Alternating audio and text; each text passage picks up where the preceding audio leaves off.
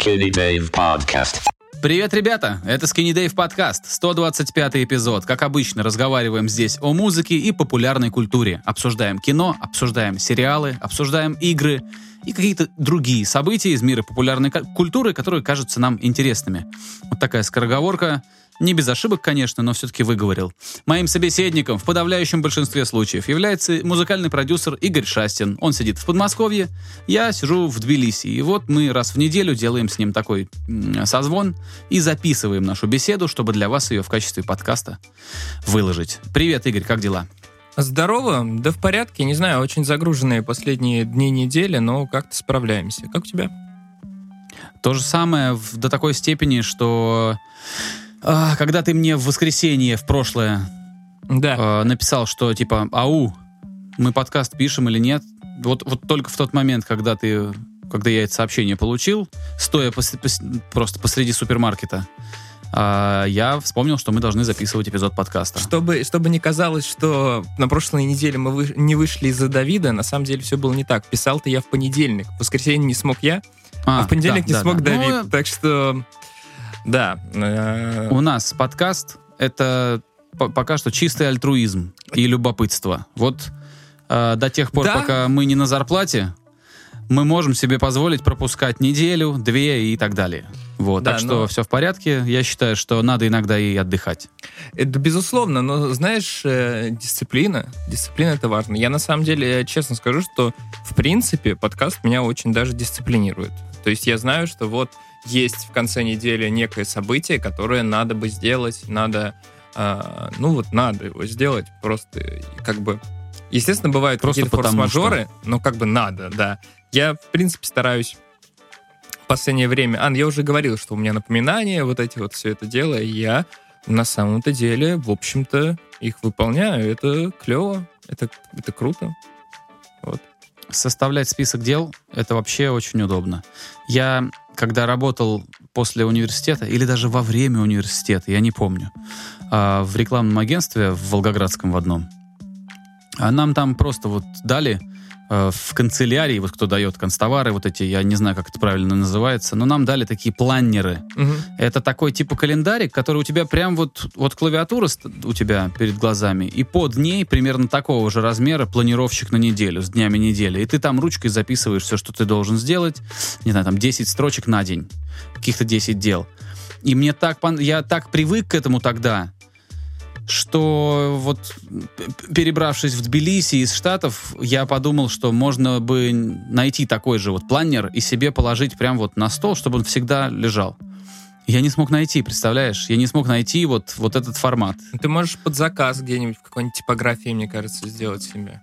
Ну, это слишком заморочено. Не до такой степени уж я прям это. Но я думаю, что если я найду его где-нибудь онлайн, я его закажу, ну, и да. он ко мне прилетит.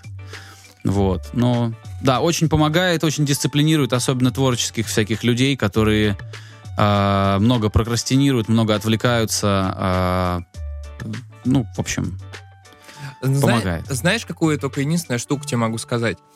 А, мне, в принципе, нравится идея э, вести запись, идея пользоваться планировщиками и прочим. Мне нравится вести какие-то статистические Процесс штуки. тебе Мне нравится. нравится, да, я это очень люблю.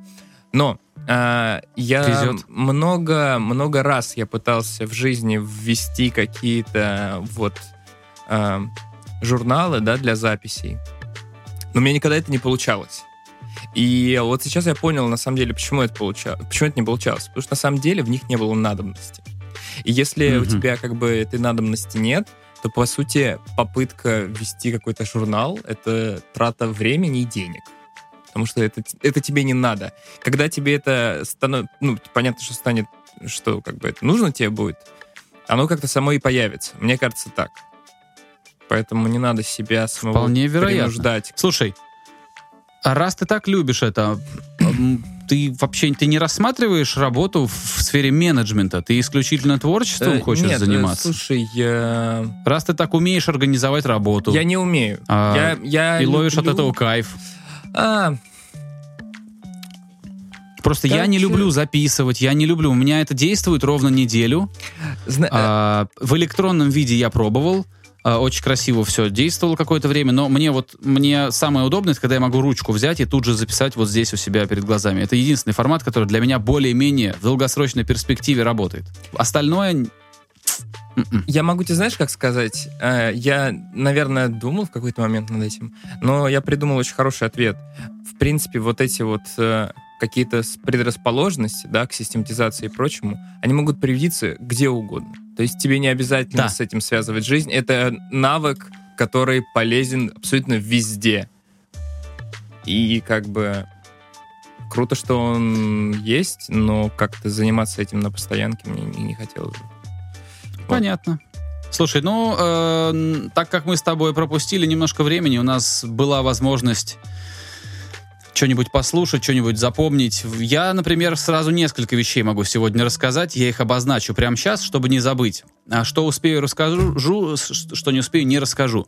А, значит, альбом Devil Sold His Soul вышел, который я ждал. А, фильм Ильина Альшулера «Никто». Ты посмотрел, я посмотрел. Да? И я, а, да, и я начал смотреть шоу, сериал, который называется «Охотники».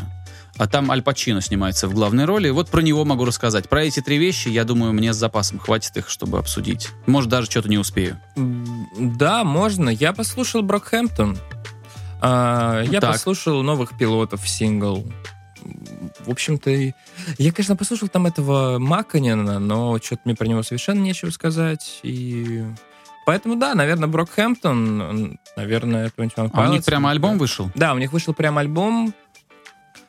Ну, давай так с него и начнем, раз уж так ты наводящий Давай, потому что я послушал сингл, э, да, который прямо перед альбомом вышел. Прямо перед альбомом он вышел. А, я могу просто сказать по этому синглу, что, ну, узнается почерк. Ты, ты понимаешь, кого ты слушаешь.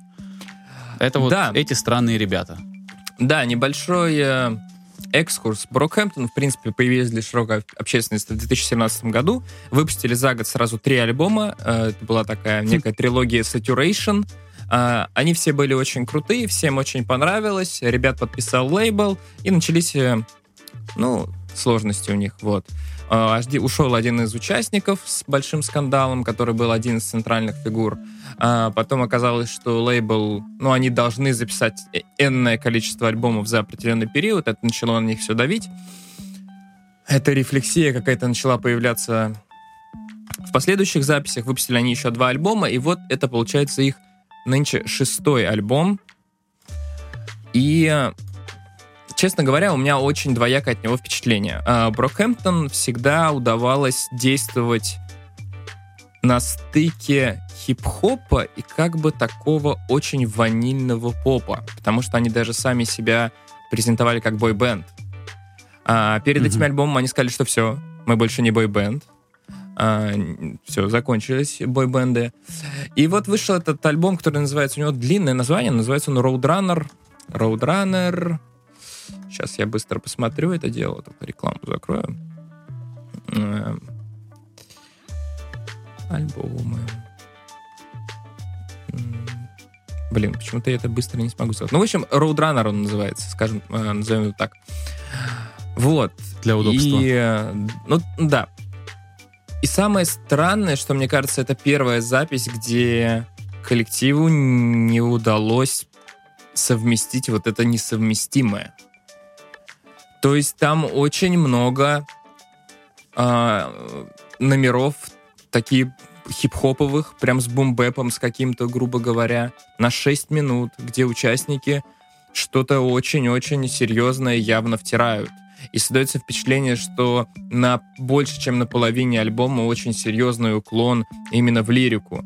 Потому что, ну, за последний год, за то время, пока не было у коллектива никакой записи, происходили, в общем-то, очень важные события для а, американской культуры и для мировой культуры. Особенно учитывая, что половина участников чернокожие, половина белые в коллективе. Все это на альбоме, конечно, присутствует, рассуждения на темы всяких расовых э, там, проблем и всего этого.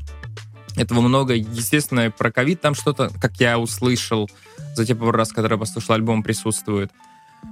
Но как будто вот эта вот хип-хоповая сторона, которая очень агрессивная во многих случаях, она прям э, на, на излом, она не сочетается с теми несколькими меланхоличными и э, очень сладкими бойбендовыми треками, которые там есть, е, э, ко, ну, которые как бы тоже раньше были, но и на этой пластинке они есть. Раньше удавалось это сочетать.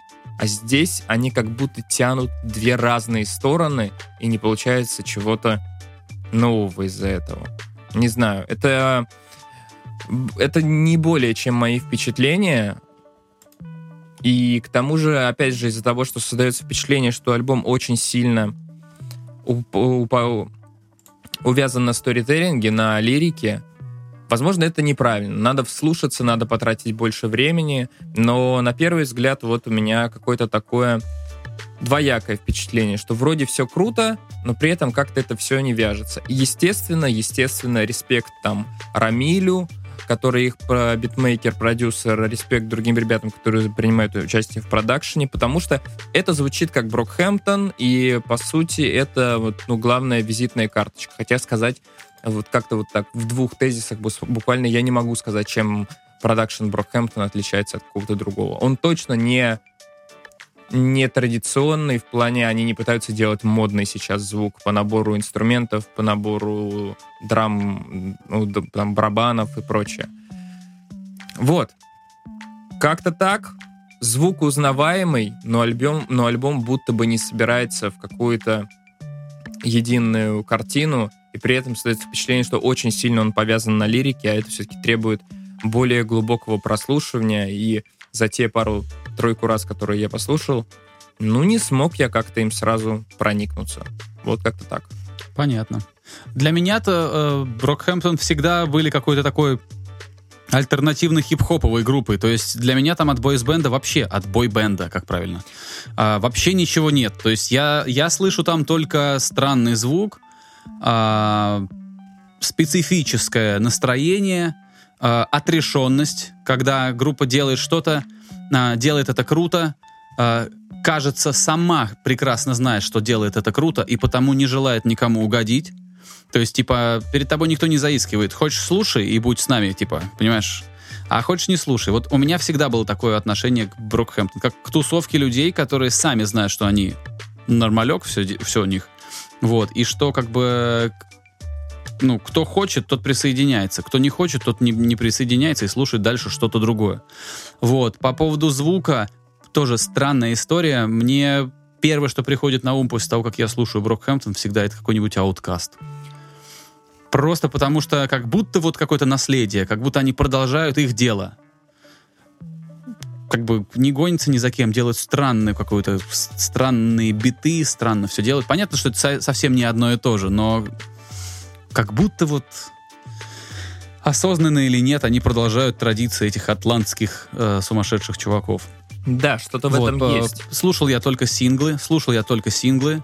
Нет, слушай, ну там и понятно, что и э, противоположное побережье тоже можно, там можно провести параллели с э, Тупим по потому что это очень странный такой, э, как сказать, неуютный звук тоже. Они его используют постоянно, как Ламар вот в этом прекрасном альбоме.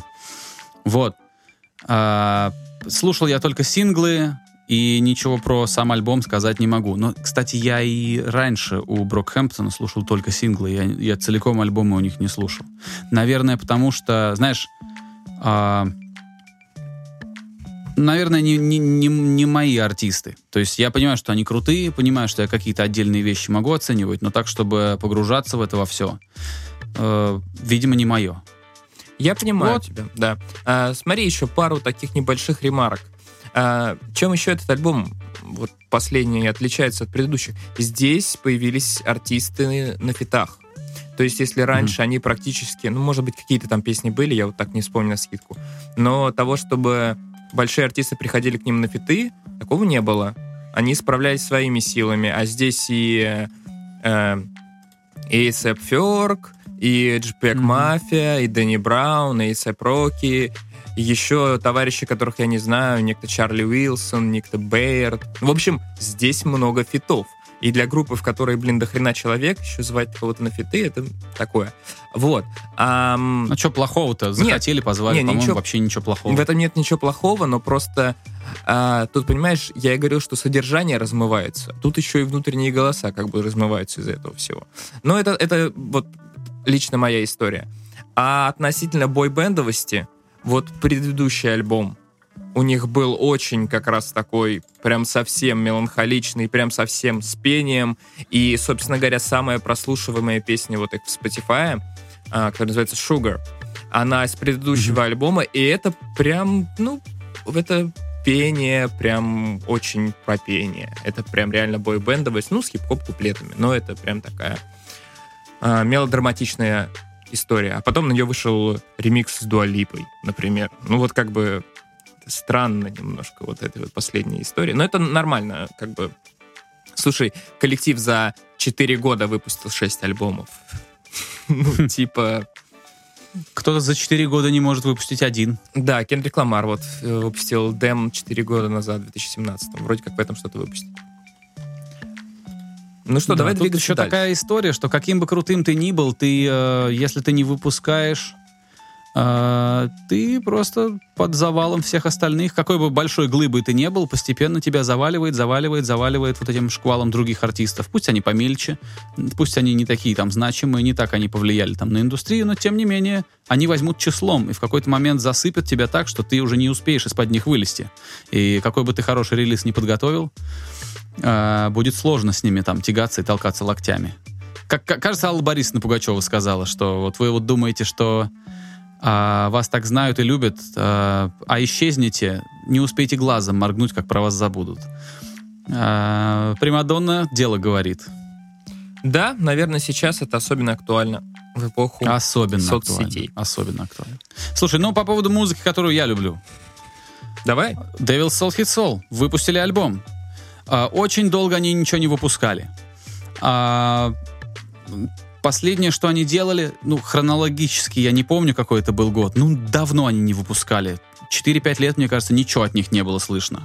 А, какие-то клипы на Ютубе я, знаешь, там иногда у меня взгляд попадает куда-то в рекомендации, да, и я вижу, о, какой-то интересный скриншот, значит, э, ну, обложка ви- видео, да, я думаю, о, интересно, наверное, что-то новое. Потом смотрю, видео выпущено 7 лет назад. То есть это, видимо, я когда-то уже посмотрел сто раз и, и просто забыл, как там выглядит эта вот картинка на самом ролике. А тут они выпустили альбом, который называется Loss, Потеря. Uh, и выпустили его на лейбле Nuclear Blast. Это такой, такой старый. Да, такой ветхозаветный немножко. Да, да, да.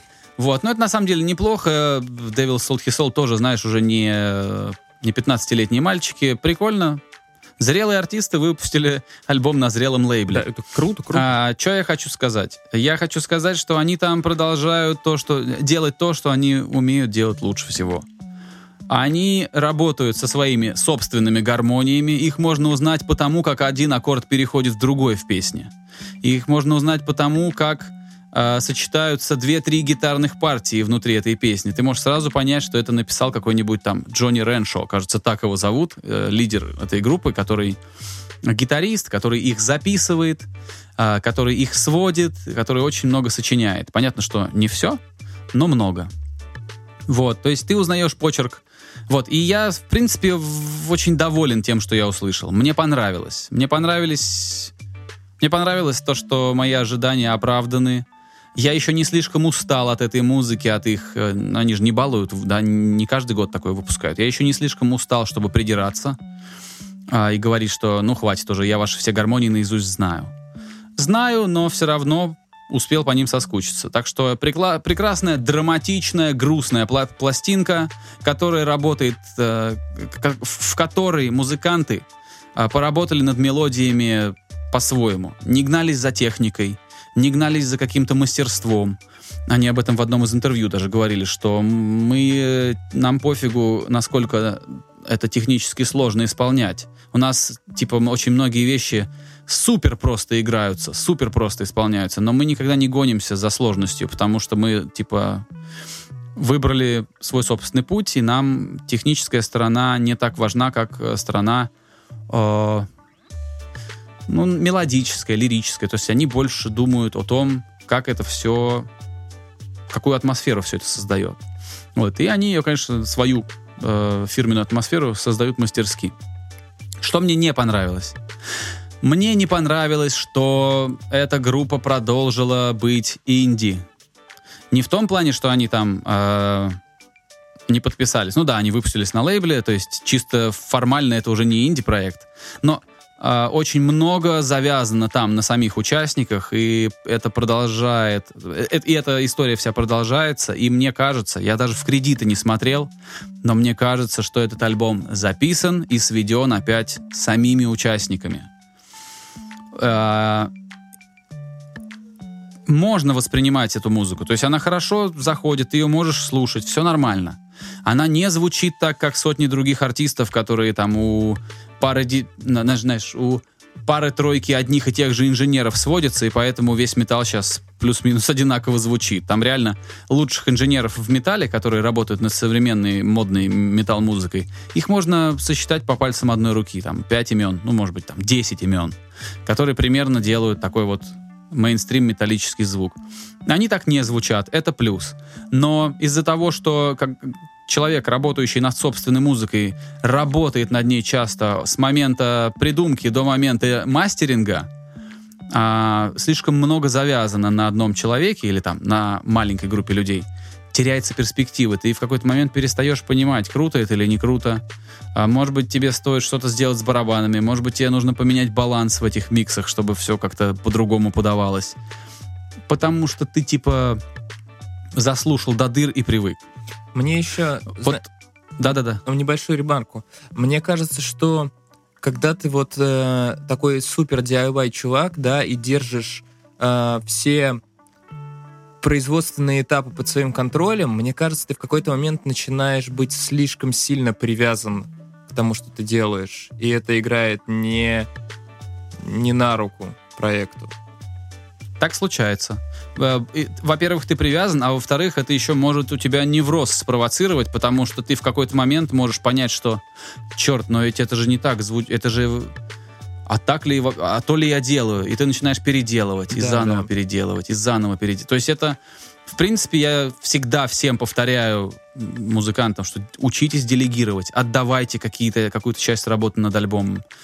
А, потому что это даст вам возможность, э, как сказать, посмотреть со стороны на то, что вы делаете, и позволит вам, э, позволит постороннему человеку э, какой-то свой предложить вариант развития событий. Вот, этого нет в этой пластинке Devil's Sold His Soul, и я считаю, что если бы они свелись у кого-то, если бы ну, просто отдали свой материал свести э, там кому-то или отмастерить кому-то, то могла бы получиться гораздо более крутая пластинка в плане звука. Там все нормально, но потенциал у этих песен такой, что все могло бы быть в разы лучше. Вот. А, что еще хотел сказать? Еще пластинка необычна тем, что у них там два вокалиста. У них в начале этого проекта был один вокалист, потом он ушел, и ему на смену пришел другой. А вот на этом релизе они оба. Mm, интересно. И их по голосу, их очень легко отличать по голосу, они очень легко между собой различимы, очень прикольно друг друга дополняют. Вот. Ну и, конечно, этот э, вселенский, гнетущий, Зак Снайдеровский такой нуар музыкальный. Это все очень-очень прикольно звучит. Э, ну, просто почему я Зака Снайдера приплел? То, что по настроению смахивает, но по качеству и по глянцу не смахивает на Снайдера. То есть все-таки чуть-чуть они больше к, к инди звучанию. Вот, но однозначно послушать стоит. То есть тем, кто любит металл и не гоняется за э, сумасшедшими скоростями и бешеной техникой, да, кто любит мелодизм, кто любит погрузиться в музыку и не париться о том, а, сколько стоят мониторы, на, которые на, на которых все это сводили. Однозначно стоит послушать. Хороший гитарный релиз. Вот ты, кстати, сказал, вот сказал про двух вокалистов. Мне вспомнился такой коллектив, как A Lot Like Birds был такой была такая группа. Да, я помню, но я не помню ничего из того, что они выпускали. Вот, там тоже просто было два вокалиста, и у них были, э, ну, то ли один, то ли два, у них были достаточно крутых альбомы, на мой взгляд, а потом что-то у них там пошло не так, они, ну, куда-то, куда-то они, короче, пошли в более э, популярную музыку, и в итоге про них я больше никогда и не слышал. Не знаю, что сейчас с коллективом. Но было прикольно. Было прикольно. Кстати говоря, еще о достаточно тяжелой музыки. Блин, есть российский исполнитель Дэн Дерти. А, Да, да, я знаю. У знаю. него вышла вот какая-то пластинка, и все ее хвалят, но я еще не успел послушать. Я не знаю, может быть, кто-то из наших слушателей послушал, напишите в комментариях, вообще стоит ли, не стоит. Может быть, мы с Давидом чекнем и потом расскажем что-нибудь. Он у Рики был на подкасте недавно. Я смотрел И они чуть ли не из одного города, я не знаю точно. Откуда он? Он из Уфы или из набережных Челнов? Не знаю точно. Да, ну он интересно рассказывает, он на самом деле очень давно уже этим всем занимается. Давно, сто лет я Да. слышу это имя уже. Я, мне кажется, еще в середине нулевых слышал это имя. То есть... Да, при этом он до сих пор, по большому счету, в андеграунде. Причем так плотно в андеграунде. Ну, это тоже прикольно. Знаешь, что забавно, что мне на неделе написал артист молодой, который как раз попросил э, сведение ему сделать. Мгм. И с продакшеном песни как раз Дэн, Дэн Дерти или Дэн Дерти, как правильно, я не знаю, как правильно читать даже. Ой, Я не знаю. А, он с продакшеном помогал. Я уж не знаю, что значит помогал с продакшеном. А, значит ли это, что часть сделана, а часть сброшена, или просто по- по-братски помог, а дальше отошел. Не знаю, на каких условиях это все случилось, но тем не менее, вот так, вот таким боком в мою работу зашел Дэн, Дэн, Дэн Дерти, Дэн Дерти. Это что-то индустриальное там, да, такое, видимо. Да-да, такое с агрессивными ударными, а, без 808-х, кажется, потому что он как раз у Рики говорил, что он не любит 808 и считает их а, мавитоном, если ты работаешь над электронной музыкой. Ну, имеет право. Я бы с этим поспорил. Я сразу с этим поспорил, как только услышал это мнение. Для меня 808 это как бас-гитара. Вот она висит на стене, взял, записал. А то же самое 808 это просто инструмент. Как ты им пользуешься? Э, ну, важно не то, что это, важно то, как использовано. Да, мне кажется, еще с учетом того, что в какой-то момент начали вешать на 808 мега много дисторшена, некоторые исполнители, он вполне себе в чем-то начал заменять электрогитару. Так что 808 достаточно гибкая штука при желании. Ну да, это просто инструмент. Это как молоток. Вот, Да. ну, как, как пользуешься. Да. Вот. э, по музыке ничего больше не вспомню. Пилотов сингл. А, ну пилотов, сингл Пилотов. понравился мне. Мне нравится, знаешь что? Что, вернее, ну не то чтобы нравится, это странное ощущение такое. Ты смотришь на них в клипе, а потом смотришь, как они этот клип снимали, и видишь бесконечно уставших людей. Они молодые, но очень уставшие, потому что они не вылазили с этих гастролей. Сейчас там у кого-то из них дети появились. Когда у тебя ребенок, ты устаешь почти так же, как, как, как при ежедневных гастролях без выходных. Вот. И видишь взрослых, а, молодых, но по-взрослому измученных людей, которые пытаются шутить в кадре, но делают это без огня. Такие затраханные два музыканта, которые сделали хороший сингл. А на него клип выходил, да, еще? Я просто только слушал. Да-да-да, у них вышел Мгм. клип, симпатичный очень клип. Кстати, Э, знаешь, забавно, но предыдущая песня выходила примерно год назад. Она также выходила вот в середине, в начале весны. У пилотов? Да, песня про карантин, которая, как же она была-то? Вот это вот... э, Would you be my little quarantine? Как же она называлась-то? Level of Concern. А, да. Да. Да, Level of Concern. Но она, Она вышла выходила- синглом, она не часть альбома же будет. А, мне Ну, и это пока не очень понятно к чему. Я к тому, что... Вроде как заявлено, что будет альбом, что Может там быть. уже они зарядили туда артворк, показали какой-то опять Да, мифологию свою поменяли. начали вот эту. Шрифт поменяли. Все там, да, прически поменяли, шрифт поменяли, все Нет, поменяли. я просто хотел сказать к тому, что прошел, получается, ровно год, и на самом деле разница-то очень большая, А, потому что мне показалось, что несмотря на то, что вот эта вот новая, а, новая песня, она звучит как очень-очень большая песня, ну, то есть видно, что там большие ребята работали, но она сделана так, как будто они хотели, чтобы она звучала небрежно. И это прикольно. Ну да, я там столько всякого, на, на- ну пока слушаешь, столько всякого в голову приходит, начиная от The Killers и, и, и Mute Mat, заканчивая... Ну там, там, там реально как-то столько всего внутри, что... Но а зна- знаешь, что самое забавное? Что при этом ничего не присутствует слишком сильно. То есть, то есть это какая-то такая песня, какой-то такой сгусток всего, что происходило в э, более-менее популярной рок-музыке в последние 10 лет. Да, при этом мне еще кажется, что очень сильно во всем этом чувствуется вдохновение от 80-х. Оно прям как-то... Надо как переслушать. как будто надо там переслушать. существует. Я слушал сингл всего два раза. Знаешь, что еще забавно? Я на этой волне переслушал, э, Тренч. Тренч же назывался альбом, да?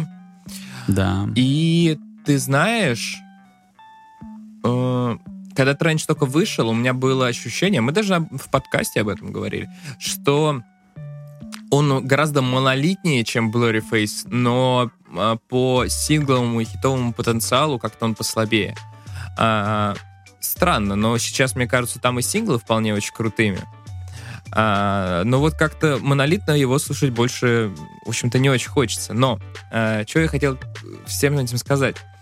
С момента, понимаешь, та музыкальная парадигма, в которой выходил Тренч, она в принципе была не очень далеко от того, что было с Blurryface, на мой взгляд. А вот сейчас все как-то немного, ну не немного, а достаточно сильно перевернулось. Опять же, то, что делал э, Weekend в прошлом году, Дуалипа, который, кстати, продается сейчас чуть ли не лучше, чем в прошлом году. Тоже забавный момент. Вот. А, интересно, что они выкатят, потому что сейчас можно выкатить что угодно. Вот реально что угодно. Они могут повернуть в любую сторону. И интересно, что они сделают, потому что, э, не знаю, 21 Pilots — это группа, которая э, одна из немногих умудрилась задержаться на вот этой нише типа рок-музыки, но типа популярной рок-музыки. Мне кажется, коллективов... Там всего тоже много. Да. Рок, поп, хип-хоп, что хочешь вообще. Танцуй, плачь, блин. Да. Все, что хочешь. И вот э, в 2010-х годах таких коллективов было немного. Немного. А и 21 Pilots, Pilots один из самых больших уж точно. Поэтому очень интересно, что уж там произойдет. Будет круто. Я, знаешь что, осторожно скажу. Это надо еще, в этом можно усомниться и 10 раз перепроверить, а возможно и бросить в меня чем-нибудь. Но мне кажется, что 21 Pilots последняя молодая, последняя современная стадионная группа. Я пытаюсь сейчас вспомнить каких-то молодых артистов, которые могли бы приехать и собрать где-нибудь олимпийские, и мне приходит на ум только 21 Pilots. Если мы говорим именно о тех, кто выступает э, с, там, с живой музыкой, с гитарами, которые себя позиционируют все-таки как э, около рок какой-то проект, мне кажется, что это... Мне вообще кажется, что мы сейчас на каком-то, на излете вот этой стадионной всей истории, что она... Э, сейчас меньше стадионных артистов, больших глобальных таких, знаешь, которые э, по-крупному... Ну, если мы сейчас, конечно, не говорим о поп-музыке, где ну, поп-музыка, она всегда собирает. А если мы говорим артисты уровня каких-нибудь Foo Fighters, да, которые э, ближе к рок-музыке, мне кажется, что их гораздо меньше сейчас. Ну, вот. Ты знаешь, 21 Pilots все-таки все-таки поп-группа. Поп да, все-таки ну, да. это поп-проект. Да, то есть, ну, естественно, ну, да. там много корней куда-то уходит, но все-таки это поп-проект. Я не знаю, мне бы, конечно, хотелось думать, что э, The 1975 что-нибудь могут собрать. Но однозначно меньше, я думаю, чем 21 Pilots. Ну, согласись, что это все-таки клубный, клубная команда, что они соберут, не знаю, площадку на 2000 человек, но не на, но не на 10 тысяч человек. Э, не могу это говорить о группа. цифрах, но мне кажется, прекрасная конечно, группа. меньше, да. Там э, э, стадионного потенциала как будто бы меньше в этом всем. Но мне кажется, я просто почему про них вспомнил, мне кажется, они также одна очень из важных групп для 2010-х которую я открыл, Однозначно. правда, на излете этих... Эм, а еще знаешь, что я вспомнил? Что есть группа, что есть группа Imagine Dragons. Шей. Блин, Imagine я Dragons. Не люб... я, у меня очень много вопросов к Imagine Dragons. Очень много вопросов. Вот, но тем не менее я осознаю, что они могут. Ну, Может, да. они могут такое большое что-то собрать. Типа такое, знаешь, э, это такой Coldplay, но чуть-чуть позлее. То есть, типа, мы, мы вам сейчас будем немножко орать в песне, но не до такой степени, чтобы вы выключили. Вот они такие. Не знаю. Ты, если ты говоришь про современный Coldplay, да, мне очень нравился ранний Coldplay, он такие меланхоличные были, классно. Нет, я имею в виду, что в какой-то момент они все-таки исчезли из повестки, перестали там. Но выступил он на каком-то супербоуле, и все. А, то есть эта группа немножко отошла может Наверное. быть, потому что куча других проектов. Может быть, потому что роялти уже хватает на то, чтобы не гастролировать и не, не сильно там э, не, не надрываться. Не знаю, с чем это связано. А вот эта группа такая... Понятно, что все параллели очень условные, очень условные. Понятно, что к любому из, из того, что к любому моему мнению можно придраться 10 раз и какое-нибудь полярно противоположное мнение высказать. Но вот я так чувствую просто, что это такая же вот рок-группа, аккуратненькая, прилично одетая, с гитарами, что-то там даже кричат они. Вот, с, с потенциалом на большие площадки. Их легко можно представить выступающими на каком-нибудь том же Супербоуле. Вот. Ну, такие. Но вообще, если ты хочешь собрать стадион, ты должен быть готов к компромиссам. Знаешь, когда ты сказал «аккуратненькая рок-группа», мне почему-то в голове появились Maroon 5. Их, Абсолютно. И... А, ты, ты, а ты заметил, как вообще Maroon 5, во что они превратились со временем? Да, да, чем да. они были и чем они стали? Вот я об этом и говорю, что это как бы когда-то вроде была рок-группа, но сейчас это совсем не рок-группа. Абсолютно, абсолютно. Это, То есть это, это знаешь, они должны были бороться со злом, а не примкнуть к нему. Ну, типа того. Вот, они примкнули. А я При помню... этом я там есть прекрасные треки. Они выпустили замечательную песню, которая называется Girls Like You. Это было несколько лет назад. Это вышло синглом, кажется, а может быть и, в, и влезло в какую-то пластинку, не знаю. Вот, но я думаю, что ж такая песня крутая? Потом посмотрел, а там, кажется, в продюсерах Макс Мартин, mm. в микс-инженерах Сербан Гинея. Думаю, ну понятно, если лучшие люди в истории это делают, то, наверное, объяснимо, почему мне так понравилось. Вот. Но песня, правда, хорошая. И клип хороший. И забавно, что в этом клипе а, очень много женщин а, с Адамом Левином в кадре появляются. Но как только там появляется... А, Cardi B там? Напомню, как, как только там появляется Cardi B, все остальные, из, все остальные женщины из кадра исчезают. Мне так, такое ощущение, что кто-то сказал, окей, с Адамом Левином я в, в павильон приеду сниматься, но с Cardi B я на одной площадке не появлюсь. Тем более тогда она еще была совсем противоречивый персонаж, она очень многих бесила. Ну да, это, наверное, год 18 наверное, эта песня, да? 19 Не знаю. Не помню. Не, Cardi B классная. Я тут видел новость, что она вдохновлялась... Ой, у меня много вопросов, не знаю. Классная как персонаж все-таки скорее. Я тут видел новость, что она вдохновлялась советскими солдатами. Сейчас, подожди, сейчас. Э, советскими женщинами-солдатами, да, она вдохновлялась. Вот. Такие... В таких ситуациях я говорю, ну дай бог ей здоровья. Это вообще прекрасно, я считаю. Это какой-то трэш, трэш, э, веселый просто трэш. Да. Слушай, ну мы успеем поговорить про кинцо? У нас есть еще время? У нас есть с тобой минут 10. Ну, давай. Давай. Знаешь, ты что-нибудь смотрел? Ты не смотрел еще Я никто, смотри, да? не, у меня, у меня есть такой короткий вброс. А, помнишь, мы все время говорили о том, что э, про поводу того, что ты смотришь всякую, всякие сериалы за едой. Угу. Я, э, у меня была проблема, что смотреть за едой, потому что э, с видосами на Ютубе они либо очень короткие, и тебе надо переключать, и тебе приходится отрываться от еды, либо они очень да. длинные, и ты не успеваешь досмотреть. Я нашел, что смотреть за едой. Я смотрю аниме. Что? А? Как тебе такой а, поворот? Там сколько, 20 минут серии? 20 минут серии, я смотрю всякую фигню. Я выбираю какую-нибудь штуку, чтобы она была не на 500 серий, а коротенькая. И вот смотрю. Mm-hmm. Э, типа... Ну, слушай, это тоже способ скоротать время за обедом. Э, да, я, я, причем именно, знаешь, придумал себе из этого ритуал. Я больше нигде его никогда и не смотрю, вот только за обедом. Вот я смотрю одну серию в день. И вот такой у меня есть ритуал. Прикольно, люблю ритуалы. Это клево. Я уже понял. Из, из, э, в начале нашего подкаста я уже догадался о том, что ты любишь ритуалы. Да, и да. систематизировать. Да.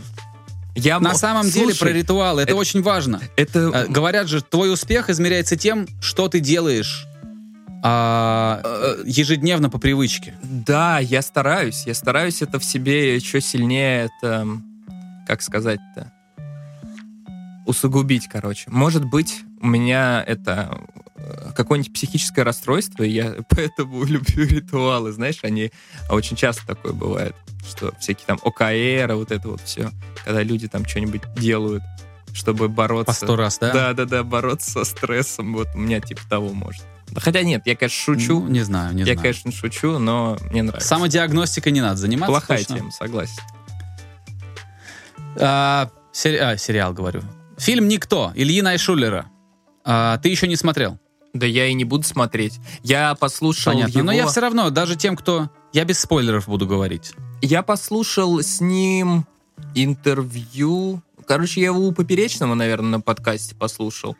А, угу. Потому что до этого я последний раз слушал Найшулера у Дудя, а потом мне YouTube узнал, что я послушал его у Поперечного, и Найшулер, по-моему, пришел абсолютно ко всем, кому можно было прийти, чтобы Человек рассказать продает об этом фильм. фильм. Ну нет, Человек э, продает фильм. да, он, он работает, он работает, Да. часть работы. Короче, что я могу сказать? Э, Друзья, если вы вот сейчас переживаете, да, не смотрели это- этот фильм и волнуетесь, что будут спойлеры, никаких спойлеров не будет. Ничего вы от меня не узнаете такого, что помешает вам смотреть. А я только общие вещи скажу. Мне кажется, что э, американскому зрителю фильм «Никто» совершенно не так дорог, как он дорог зрителю российскому. Мы э, д- имеем дополнительный, как бы, как сказать, доп- вот какой-то множительный. Вот, вот мы не- наше, наше внимание к этому фильму растет из-за того, что его делает русскоязычный. а, нет, русскоязычный нельзя, он же русский же. Ну, то есть человек-то в России родился и вырос, значит, русский. а, русский режиссер. Конечно, поэтому мы к этому очень внимательно относимся, нам это очень интересно. Тем более, что фильм очень успешно стартовал. Вот, первое место, по-моему, в Штатах занял в какой-то уикенд. Вот. а, При этом, вот пока я смотрел, ам, значит, меня не покидало ощущение того, что это очень бюджетная картина, что там очень немного денег, а, что там а, как бы ну, что это очень-очень такой, вот, нельзя сказать, что на коленках сделанный фильм. Нет, это будет не, не- неправда совершенно. Но есть ощущение во всем этом, что это какой-то проект Netflix не за большие деньги. Что вот мы чуть-чуть закинем денег, возьмем одного актера, который, попроб- как- который типа у нас будет на афише крупным планом, чтобы продать этот фильм. И как бы харе. То есть это такая, как мне показалось, а, а, картина. Мне почему-то кажется, что мы этот фильм любим во многом из-за того, что его сделал Найшулер. А американец посмотрит, скажет, мeh, ну окей. Вот. Но очень важный момент. Я сейчас поругал, да, но, в принципе, есть много за что хвалить. А, Да, кстати, кто-то может еще, у кого-то может бомбануть из-за того, что Найшулер везде говорит, что он хотел показать русских без клюквы, но при этом показал как бы русский ресторан, а, где играет песня «Бухгалтер», как только туда входит э, персонаж Серебрякова. Это не спойлер, друзья. Это не, не, не, не, сюжетоопределяющая вещь. Вот. э, И у кого-то может подкоптить из-за того, что, мол, как это без клюквы, когда вот она клюква. Нет, друзья, если вы жили в США, особенно в Лос-Анджелесе или в Нью-Йорке, это совершенно органичный персонаж в совершенно органичных условиях. В, в- в Америке сейчас предостаточно э, русских ресторанов, в которых внутри будет играть такая музыка из 90-х, в которых внутри будут сидеть люди из 90-х, одетые как в 90-х, и с, э, с системой ценностей в голове примерно как в 90-х. Потому что это вот такая вот удивительная особенность некоторых представителей русской эмиграции, которая вот э, поехала туда, как только развалился Союз. Это не повсеместно, это не, как сказать, это не, не такое, что это прям сплошь и рядом. И нет, там есть замечательные, замечательные русские инженеры, русские строители, архитекторы, музыканты, я не знаю, назовите любую профессию. Очень много классных русских специалистов там. Но есть и такие, которых описал Найшулер. Вот э, н- ну, есть и такие, как вот кого сыграл Серебряков. И это очень органичный персонаж, очень закономерный. То есть он не совершенно, ну, очень, очень нормальный он. Вот. А, что понравилось? Понравилось, что несмотря на то, что там нету супер каких-то сумасшедших драк, что постановка там не какая-то там, как в ультра-боевиках. Нет. Все там спокойно очень. Очень понравилось, что пока ты смотришь, ты не перестаешь сопереживать. Вот что. Попробуй удержать, на- недор- снять недорогую картину, да, с каким-то небольшим бюджетом, а, и написать сценарий так, чтобы зритель не увидел ничего сверхъестественного, но при этом постоянно сопереживал герою, Я- постоянно как-то вот заботился о нем. Я тут, честно говоря, с тобой не согласен. Мне кажется, обычно низкобюджетные или малобюджетные картины на этом и работают. Выезжают на этом? Да. Ну, да, верно, верно. Но это все равно сложно, это сложно сделать. Особенно, когда ты продаешь фильм как боевик, да, а боевые сцены... Мне вообще кажется, что драматическая э, часть в этом фильме уступает э, части вот этой вот со взрывами и стрельбой. Это мое скромное мнение. Вот. Э, но еще мне действительно кажется, что если бы в этом фильме снимался не Оден Кирк, а какой-нибудь э, менее известный актер, то такого резонанса у фильма бы не было.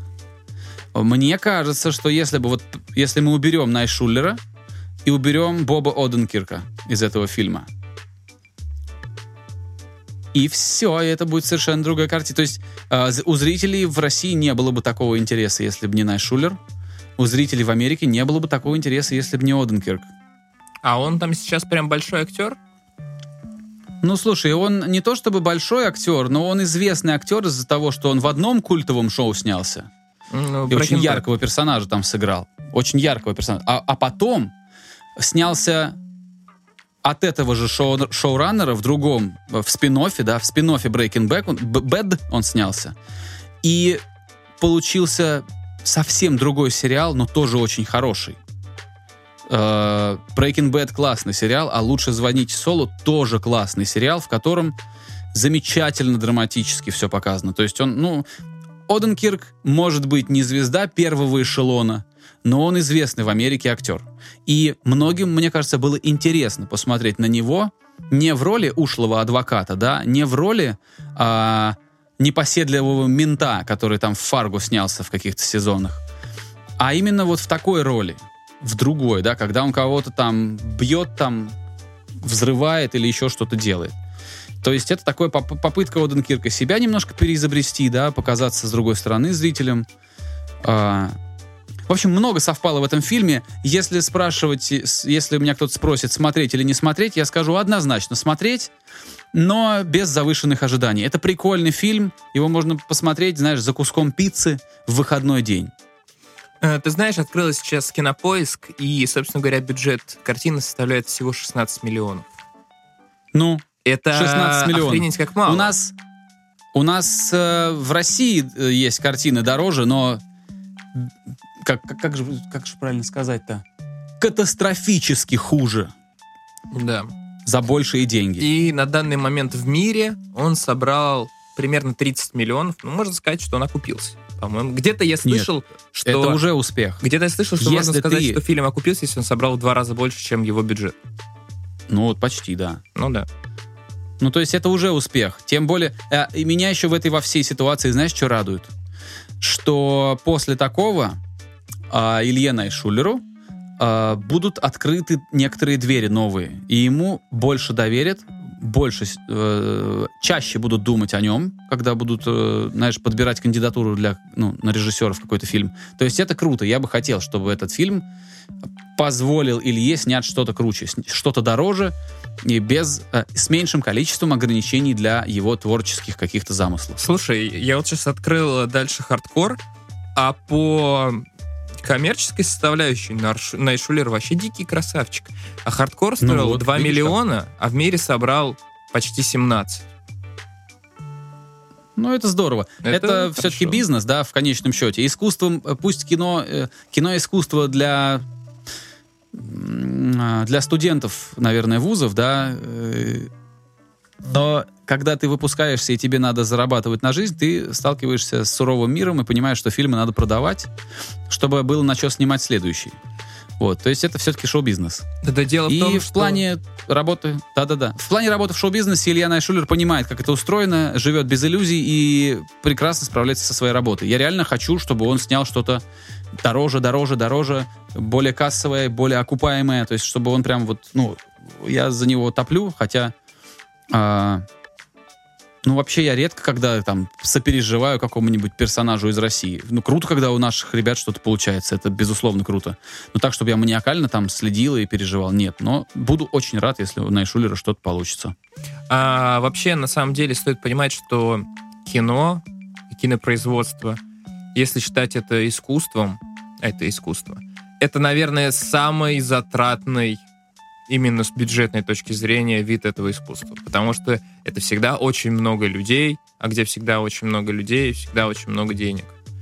И это всегда так было с самого начала кинопроизводства. Вон можно послушать цикл подкастов Антона Долина, где он рассказывает там про какие-нибудь 30-е годы, как снимали фильмы. И там уже очень сильно все это а, зависело именно от бюджета, от окупаемости. Это краеугольный камень кинематографа окупаемостью бюджета. То есть ну, музыканты ну могут вот, себе позволить это, это гораздо странный больше. вид искусства, который завязан на, на средствах. Да. То есть я не, я не сомневаюсь в том, что кино — это искусство. У меня нет в этом сомнений. Но я также отдаю себе отчет в том, что роль бизнеса в этом во всем... Огромная.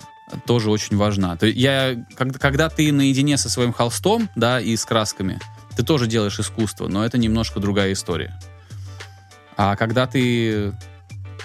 Ну, в общем, я думаю, что мы поняли друг друга. А я еще ранее, до того, как э, ты, ты начал говорить, я сказал, что я надеюсь, что у Нашлюда что-то получится. Это неправильная, неправильная формулировка, у него уже получилось. Правильнее было бы сказать, получится что-то еще, и еще, и еще, и снова, и снова, и снова. Да, вот. это будет круто. Классно, что есть э, э, востребованные в мире российские э, творцы, ты слышал, какой у него английский? Э, я думаю, нормальный, я не знаю. Нет, На уровне носителя. Ну, красавчик. Ну, он очень, он, он очень хорошо говорит, да. Красавчик. Ну что, я думаю, что надо завязывать. Потом расскажу уже про про сериал, который называется «Охотники» в другой раз, если да, не забуду. Да, тогда оставим на следующее. Ну что, не знаю, нечего мне больше как-то добавить. Спасибо, что слушаете. Извините, что мы не всегда выходим вовремя, но что уж тут поделать. А вот, до скорого. Спасибо, друзья. А, извиняться не буду. Вы сами понимаете, что когда мы можем, мы делаем. Я думаю, мы с вами на одной волне в этом плане, поэтому просто призываю вас возвращаться, а, поддерживать наш подкаст э, делом, то есть комментировать, репостить, э, ставить рейтинги на той платформе, на которой вы нас слушаете, потому что это очень помогает нам. Э, в какой-то момент, э, если мы, конечно, раньше не устанем и не бросим с Игорем, возможно, ваши лайки, комментарии и рейтинги помогут нам получить какую-нибудь первую рекламную интеграцию. И мы вам прорекламируем какой-нибудь интернет-сервис, да, в течение нескольких секунд. И немножко заработаем. Вот. Но э, пока что мы об этом не раздумываем. Было бы здорово, чтобы это случилось, но пока это очень далекая перспектива. Тем не менее, каждый ваш лайк, комментарий э, и все-все-все, что вы вот вокруг этого подкаста делаете, все это помогает нам приблизиться к этой цели э, до того, как мы устали. вот. Все, всем пока. Обязательно будьте здоровы, э, берегите себя и всех, кто вокруг вас. Пока. Пока. Skinny Dave Podcast.